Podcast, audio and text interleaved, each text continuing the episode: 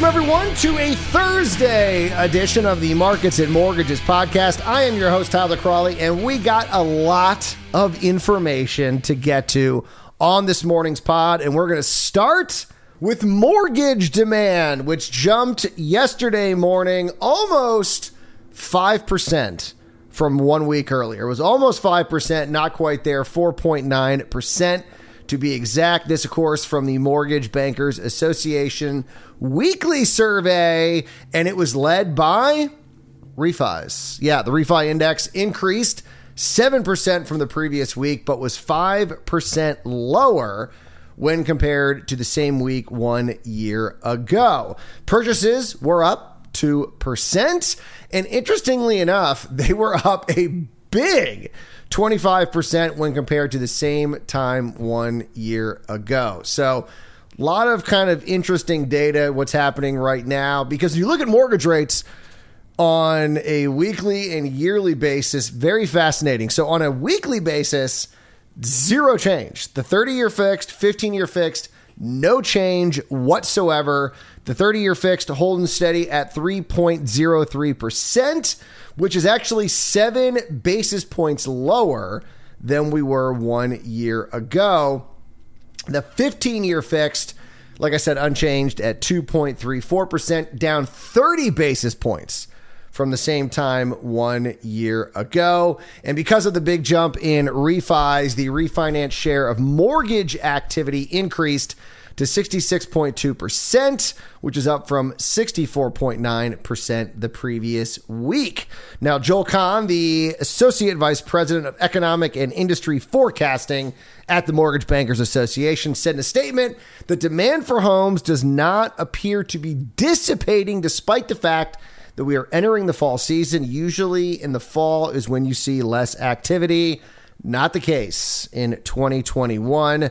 Kan said, quote, Purchase applications were up 25% from a year ago, and the demand for higher balance loans pushed the average purchase loan size to another record high. We're going to talk a little bit about home prices because, yeah, they're they're high across the country. The strong interest in home buying observed this summer has carried over to the fall. So, just another reason why 2021 is a little different.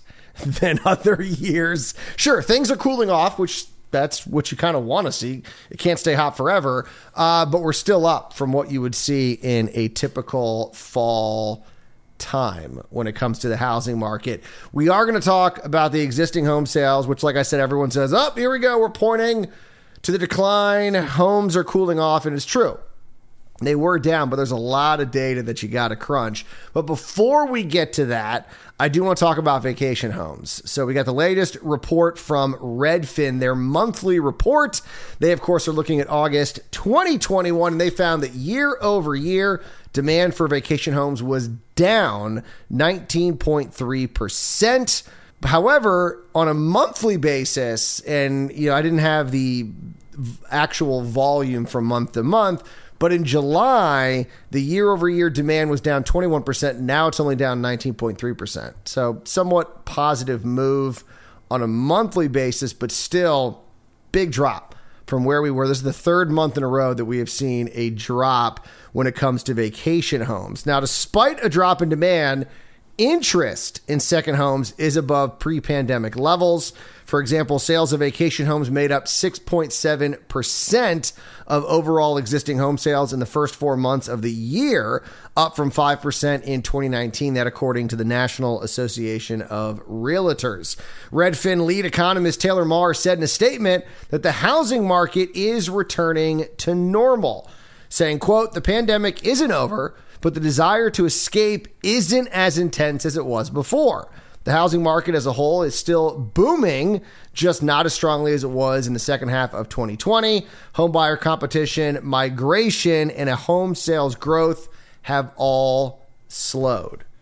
And it should be noted that demand for vacation homes swelled to an increase of 172% in April of 2021. So, sure, in comparison to a year ago, things look down, but on the overall things are actually above the pre pandemic levels, as I mentioned earlier.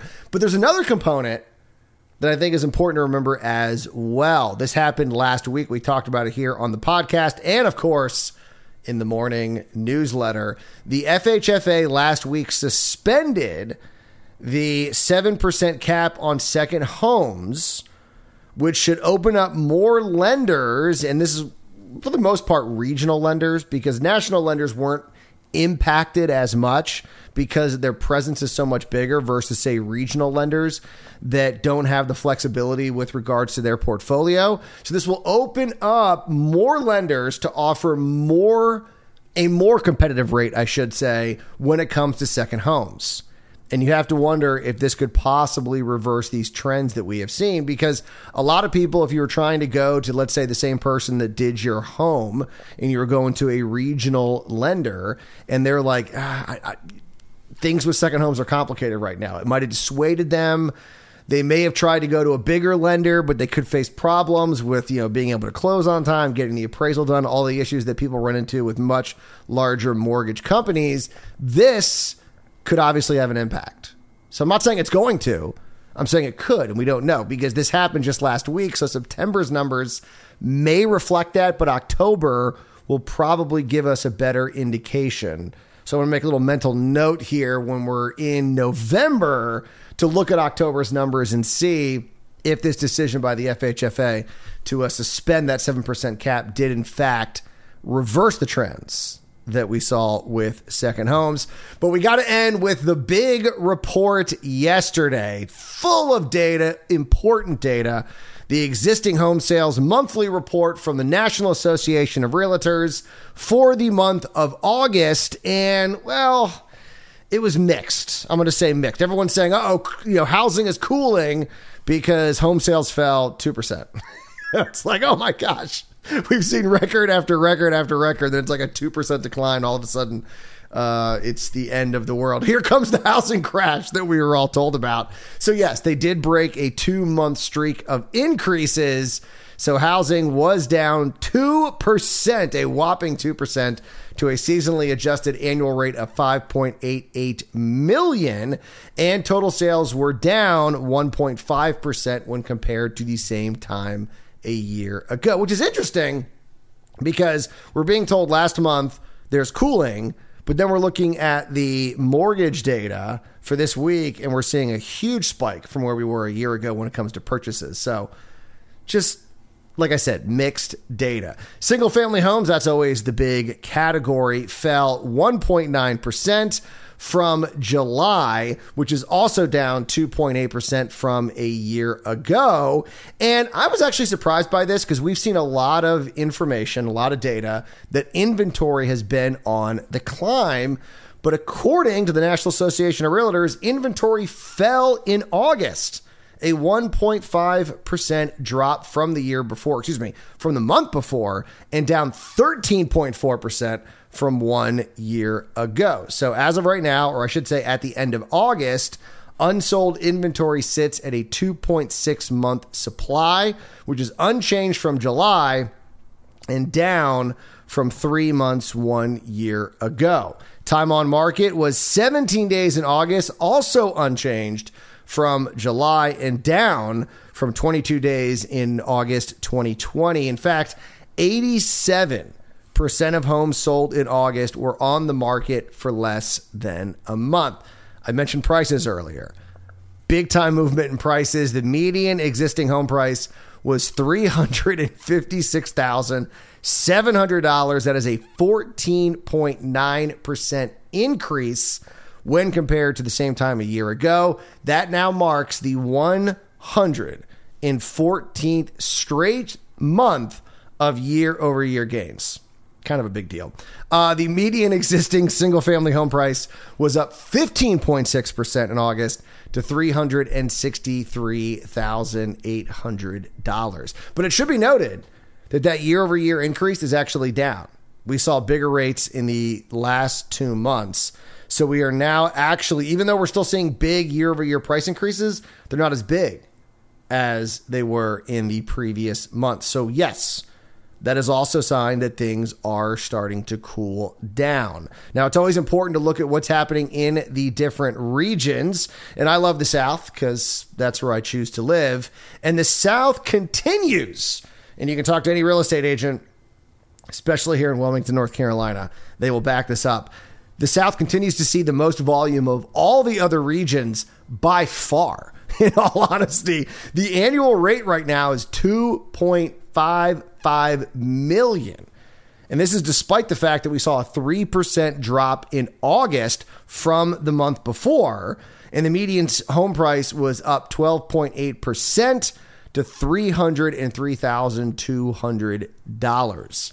Now, the next region that was closest volume wise was the Midwest, interestingly enough. But that's where we're hearing all the volumes happening, right? Well, usually it's the West and the South, or the South and the Midwest, but the South is always included.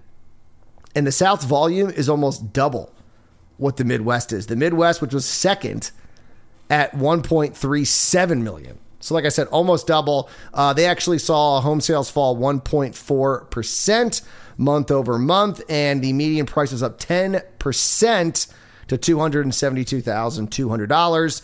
The West saw home sales fall 0.8% to an annual rate of 1.2 million and yes home prices were up 11.4% to drum roll the nationwide high of $507,900. That is just such an insane number. I'm never going to get, I'm never going to not be surprised or shocked when I see the over half a million dollar mark.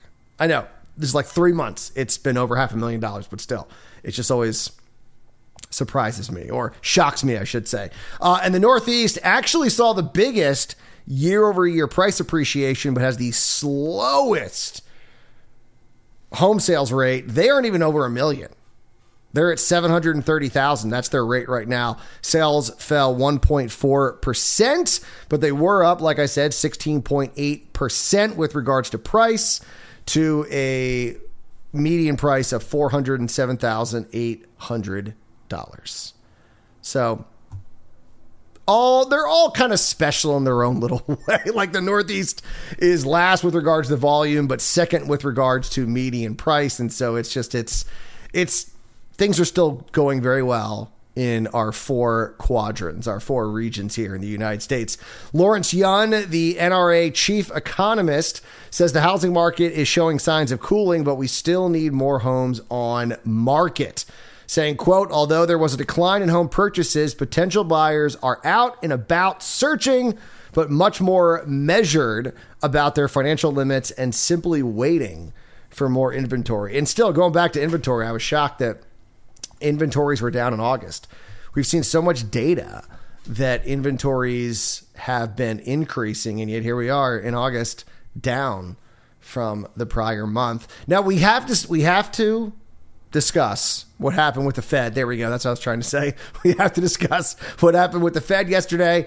Not surprising. Now, once again, good job, Jerome Powell, calming the markets up 300 points. But he did give a little hint that we could see the tapering begin in November. He didn't say it definitely was going to happen, but he put that bug in our ear to get everyone prepared because he made it very clear that before they did anything, they were going to let us know and they were going to make it very clear so we could all plan accordingly. And so we could see tapering the next meeting in November. He also said we could see a rate hike next year, possibly. A lot of people said, oh, it's not going to happen until 2023. Powell saying, well, maybe it might happen in 2022. But other than that, the markets reacted well to Jerome Powell. He did his job. That's what he's supposed to do calm the markets. And that's what happened. First green day in a while on Wall Street. Dow was up about 300 points. Just seeing all that green, it was wasn't used to it. And so good to see Jerome Powell making that move and uh, putting a little bug in our ear that we could see tapering happen in November. So, like I said, plan accordingly. All right, we got to go. You guys enjoy the rest of your Thursday. We'll be back here Friday morning for another edition of Markets and Mortgages. And as always, do not wait to buy real estate. You buy real estate and wait.